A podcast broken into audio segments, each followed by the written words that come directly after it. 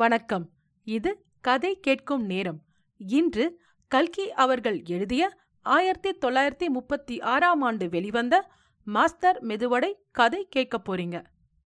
Master medu vada கதையை உங்களுக்கு வாசிப்பது ராரா. அவருடைய உண்மை பெயர் அப்பாசாமி என்பது அநேகம் பேருக்கு தெரியாது. டிராமா நோட்டீஸ்களில் எல்லாம் மாஸ்டர் மெதுவடை தோன்றுகிறார். உலகமெங்கும் புகழ்பெற்ற தென்னிந்திய ஆசிய நடிகர் ஜீரணமணி என்றுதான் வெளியிட்டு வந்தார்கள். இப்போது ஷூட் செய்யப்பட்டு வந்த தமிழ் டாக்கியின் பூர்வாங்க விளம்பரங்களிலும் அதே பெயர்தான் காணப்பட்டது. ஒரு விளம்பரம் மெதுவடை சுடப்படுகிறது என்று மணிப்பிரவாள சிலேடையில் ஆரம்பமாயிற்று. இந்த சிலேடைக்கு வியாக்கியானம் தேவை என்று தோன்றுகிறது. சாதாரணமாய் இங்கிலீஷில் டாக்கி படம் பிடிப்பதை குறிப்பிடும்போது ஷூட் ஆகிறது ஷாட் அடிக்கிறார்கள் என்று குறிப்பிடுவது உண்டு. ஷூட் என்பதற்கு சுடு என்றும் ஒரு அர்த்தம் இருக்கிறதல்லவா? அந்த துப்பாக்கி சுடுகையை வடை சுடுவதற்கு உபயோகப்படுத்தி மேற்படி சிலேடையை போட்டவர் அந்த டாக்கி கம்பெனியார் மாதம் முப்பத்தி ஏழரை ரூபாய் சம்பளத்தில் அமர்த்தியிருந்த கலியுக காலமேக கவி சக்கரவர்த்தி பழனி பிரசாதராவ். அந்த பழைய காலமேகன் திரதாயுகத்தை சேர்ந்தவர் என்பது அவர் எண்ணம். மாஸ்டர் மெதுவடை நெடுங்காலமாக தென்னிந்திய நாடக மேடைகளில் தமது விகட சக்கராதிபத்தியத்தை நிலைநிறுத்தி வந்தவர். பச்சை சிருங்கார பேச்சினால்தான் அவர் அவ்வளவு பிரசித்தியடைந்தது மேடையில் வந்து நிற்பார் இரண்டு தடவை கண்ணை சிமிட்டுவார் சபையில் கிளு கிளுவென்ற சிரிப்பு அலை பரவும். மாடி மேல் மாடி என்பார். பின்னால் வரப்போவதை அறிந்த சபையோர் கலீரென்று சிரிக்கத் தொடங்குவார்கள். அதன் மேலே ஒரு லேடி என்பார். பிறகு சபையோரின் குதூகலத்தை யாரால் கட்டுப்படுத்த முடியும்? அவளும் நானும் ஜோடி. என்றாரோ இல்லையோ? கொட்டகை சொந்தக்காரன் வயிற்றில் நெருப்புதான். கொட்டகை இடிந்து விழும்படியான சிரிப்பும் ஆராவாரமும் ஏற்படும். அவருடைய ஹாஸ்யத்தில் நான் ஒரு கோடிதான் காண்பித்திருக்கிறேன். இன்னும் வாடி மோடி கூடி என்று மேலே மேலே போய்க் கொண்டிருப்பார். அவருடன் தொடர்ந்து போவது என்னால் முடியாத காரியமாகையால் அவருக்கு மெதுவடை என்ற பெயர் வந்த காரணத்தை பற்றி மட்டும் சொல்லிவிடுகிறேன். ஒரு தடவை அவர் நாடக மேடையில் முழுசு முழுசாக இருபத்தெட்டு மெதுவடைகளை வாயசைக்காமல் விழுங்கினாராம். அப்புறம் ஆறு மாத காலம் அவர் ஒவ்வொரு நாடகத்திலும் இருபத்தேழு வடைகளை தின்ன வேண்டியிருந்ததாம். அந்த காட்சியை நடத்தி காட்டினாலொழிய ஜனங்கள் கலவரம் செய்யவும் டிக்கெட் பணத்தை வாபஸ் கேட்கவும் ஆரம்பித்து விட்டார்களாம். இதிலிருந்து அவருக்கு மாஸ்டர் மெதுவடை என்ற பெயர் ஏற்பட்டு நிலைத்து விட்டது. இப்பேற்பட்ட ஆசிய நடிகர் சக்கரவர்த்தி இந்தியாவின் சார்லி சாப்ளின் தமிழ்நாட்டு ஹெராட் லாயிட் தமிழ் டாக்கி முதலாளிகளின் வலையில் விழாமல் வெகுகாலம் தப்ப முடியுமா? ஒரு நாள் தலை விழுந்தார். விழுந்ததோடில்லாமல் கழுத்தையும் முறித்துக் கொள்ளும்படியான நிலைமை ஏற்பட்டது.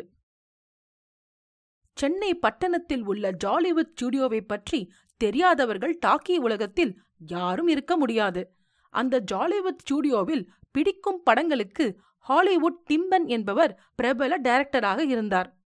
ஹாலிவுட்டை பற்றியும் அங்குள்ள நடிகர்கள் டைரக்டர்கள் பற்றியும் மிஸ்டர் டிம்பன் அநேக அபூர்வமான விவரங்களை சொல்வார். இந்த விவரங்கள் எல்லாம் மேற்படி நடிகர்களுக்கும் டைரக்டர்களுக்குமே தெரியாதனவென்றால் அவை எவ்வளவு அபூர்வமாயிருக்க வேண்டுமென்று நான் சொல்ல வேண்டியதில்லை. மிஸ்டர் டிம்பனுக்கு தமிழ் டாக்கி உலகத்தில் ரொம்பவும் பிரசித்தி ஏற்பட்டிருந்தது. அவருக்கு தமிழ் தெரியாது சங்கீதம் தெரியாது கண் பார்வை கொஞ்சம் கம்மி காது சிறிது மந்தம். ஆகவே தமிழ் டாக்கி டைரக்டர் ஆவதற்கு வேண்டிய எல்லா அம்சங்களும் அவரிடம் பொருந்தியிருந்தனவென்று சொல்ல வேண்டாமல்லவா? அப்பேற்பட்டவரின் மேற்பார்வையில் இப்போது ஜாலிவுட் ஸ்டுடியோவில் இரண்டு படங்கள் ஷூட் செய்யப்பட்டு வந்தன. அவற்றில் ஒன்று சமூக படம் இன்னொன்று புராண படம்.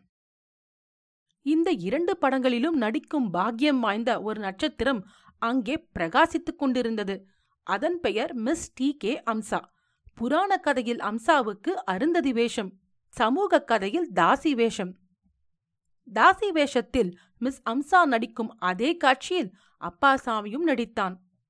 சந்தர்ப்பம் என்னவென்பதை நேயர்கள் ஊகித்து அறிந்திருக்கலாம். வேறென்னதான் இருக்கப் போகிறது? அம்சாவின் வீட்டுக்கு வழக்கமாக வருகிற கிழஜமீன்தார் ஒருவன் இருக்கிறான்.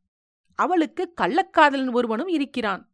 ஒரு சமயம் இரண்டு பேரும் சேர்ந்தால் போல் வந்து விடுகிறார்கள். கள்ளக்காதலனை ஒழித்து வைக்க அம்சா முயல்கிறாள். முடியவில்லை. இருவரும் சந்திக்கிறார்கள். குஸ்தி போடுகிறார்கள். இவன் ஒரு தடவையும் அவன் ஒரு தடவையுமாக அம்சாவின் மேல் விழுகிறார்கள். திரும்பி திரும்பி இந்த ஆபாசந்தானா என்று நீங்கள் நினைக்கக்கூடாது. இதெல்லாம் ஜனங்களுக்கு நீதி கற்பிக்கத்தானே அன்றி வேறில்லை. தாசிகளை நம்பக்கூடாது என்பது நீதி. இந்த நீதியை ஜனங்களுடைய மனதில் நன்கு பதிய செய்வதற்கான நடிகர்கள் மூவர் டைரக்டர் ஒருவர் போட்டோ பிடிப்பவர் ஒருவர். சில்லறை சிப்பந்திகள் ஐந்து பேர் பட முதலாளிகள் மூன்று பேர் அவர்களுடைய சிநேகிதர்கள் பதினைந்து பேர். ஆக இவ்வளவு பேரும் வெகுபாடுபட்டார்கள். பாமர ஜனங்களிடமிருந்து பணம் வருவதற்கு இந்த காட்சியைதான் நம்பியிருந்தார்களாதலால் அவ்வளவு விசேஷ கவனம் செலுத்தப்பட்டது. இந்த காட்சி ஐந்தாறு நாள் திருப்பி திருப்பி எடுக்கப்பட்டது. இப்படி இந்த ஷூட்டிங் வளர்த்தப்படுவதை விரும்பாத பிராணி ஒருவன் இருந்தான். அவன்தான் அந்த காட்சியில் கிழஜமீன்தாராக நடித்தவன். அவனுக்கு அதில் அவ்வளவு வெறுப்பு ஏற்பட காரணமாக இருந்தவன் அப்பாசாமிதான் அந்த ஆசிய நடிகனுக்கு அவனுடைய வாழ்நாளில் இதுவரையில் கனவிலும் அறியாத அனுபவம் ஏற்பட்டிருந்தது. அவன் உண்மையிலேயே அம்சாவுக்கு தன் உள்ளத்தை பறிகொடுத்து விட்டான். சென்ற ஒரு மாதமாக அவன் மாறி மாறி சொர்க்கத்திலும் நரகத்திலுமாக வாழ்ந்து வந்தான். அம்சா தன்னை பார்த்து புன்னகை புரியும் போதெல்லாம் அவன் ஏழாவது சொர்க்கத்திற்கே போய்விடுவான். அவள் வேறு யாரையாவது பார்த்து புன்னகை புரியும் போது கொதிக்கும் எண்ணெயில் போட்டது போல் துடிதுடித்தான். கடைசி காதல் காட்சியின் ஷூட்டிங் நடக்கும்போது முதலில் அவனுக்கு இன்பக் கடலில் மிதப்பது போல் இருந்தது.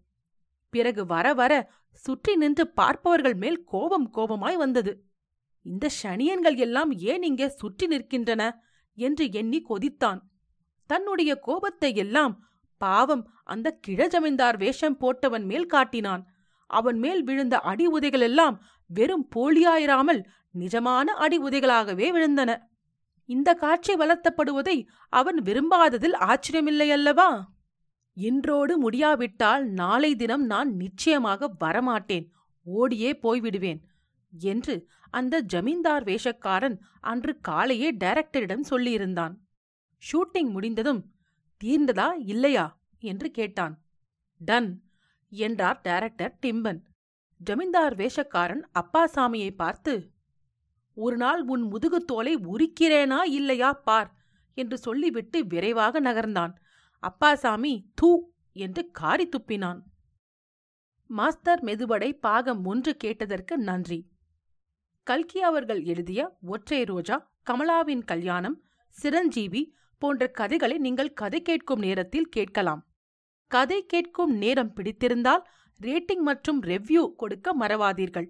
உங்கள் ரெவ்யூ நல்ல கதைகளை உங்களுக்கு தேர்ந்தெடுத்து வாசிப்பதற்கும் எழுதுவதற்கும் எனக்கு ஊக்கமளிக்கும். உங்கள் நண்பர்களுக்கு கதை கேட்கும் நேரத்தை பகிருங்கள். கதை கேட்கும் நேரம் யூடியூப் மற்றும் ஃபேஸ்புக்கில் உங்கள் கமெண்ட்ஸை கொடுக்கலாம். நீங்கள் எழுத்தாளரா? பிரசுரமான உங்கள் சிறுகதைகள் கதை கேட்கும் நேரத்தில் இடம்பெற கதை கேட்கும் நேரம் அட் ஜிமெயில் டாட் காம் என்ற மின்னஞ்சலுக்கு தொடர்பு கொள்ளுங்கள். தேர்ந்தெடுக்கப்பட்ட கதைகள் இங்கு இடம்பெறும். மாஸ்டர் மெதுவடை பாகம் இரண்டில் மீண்டும் சந்திக்கிறேன். நன்றி ராரா.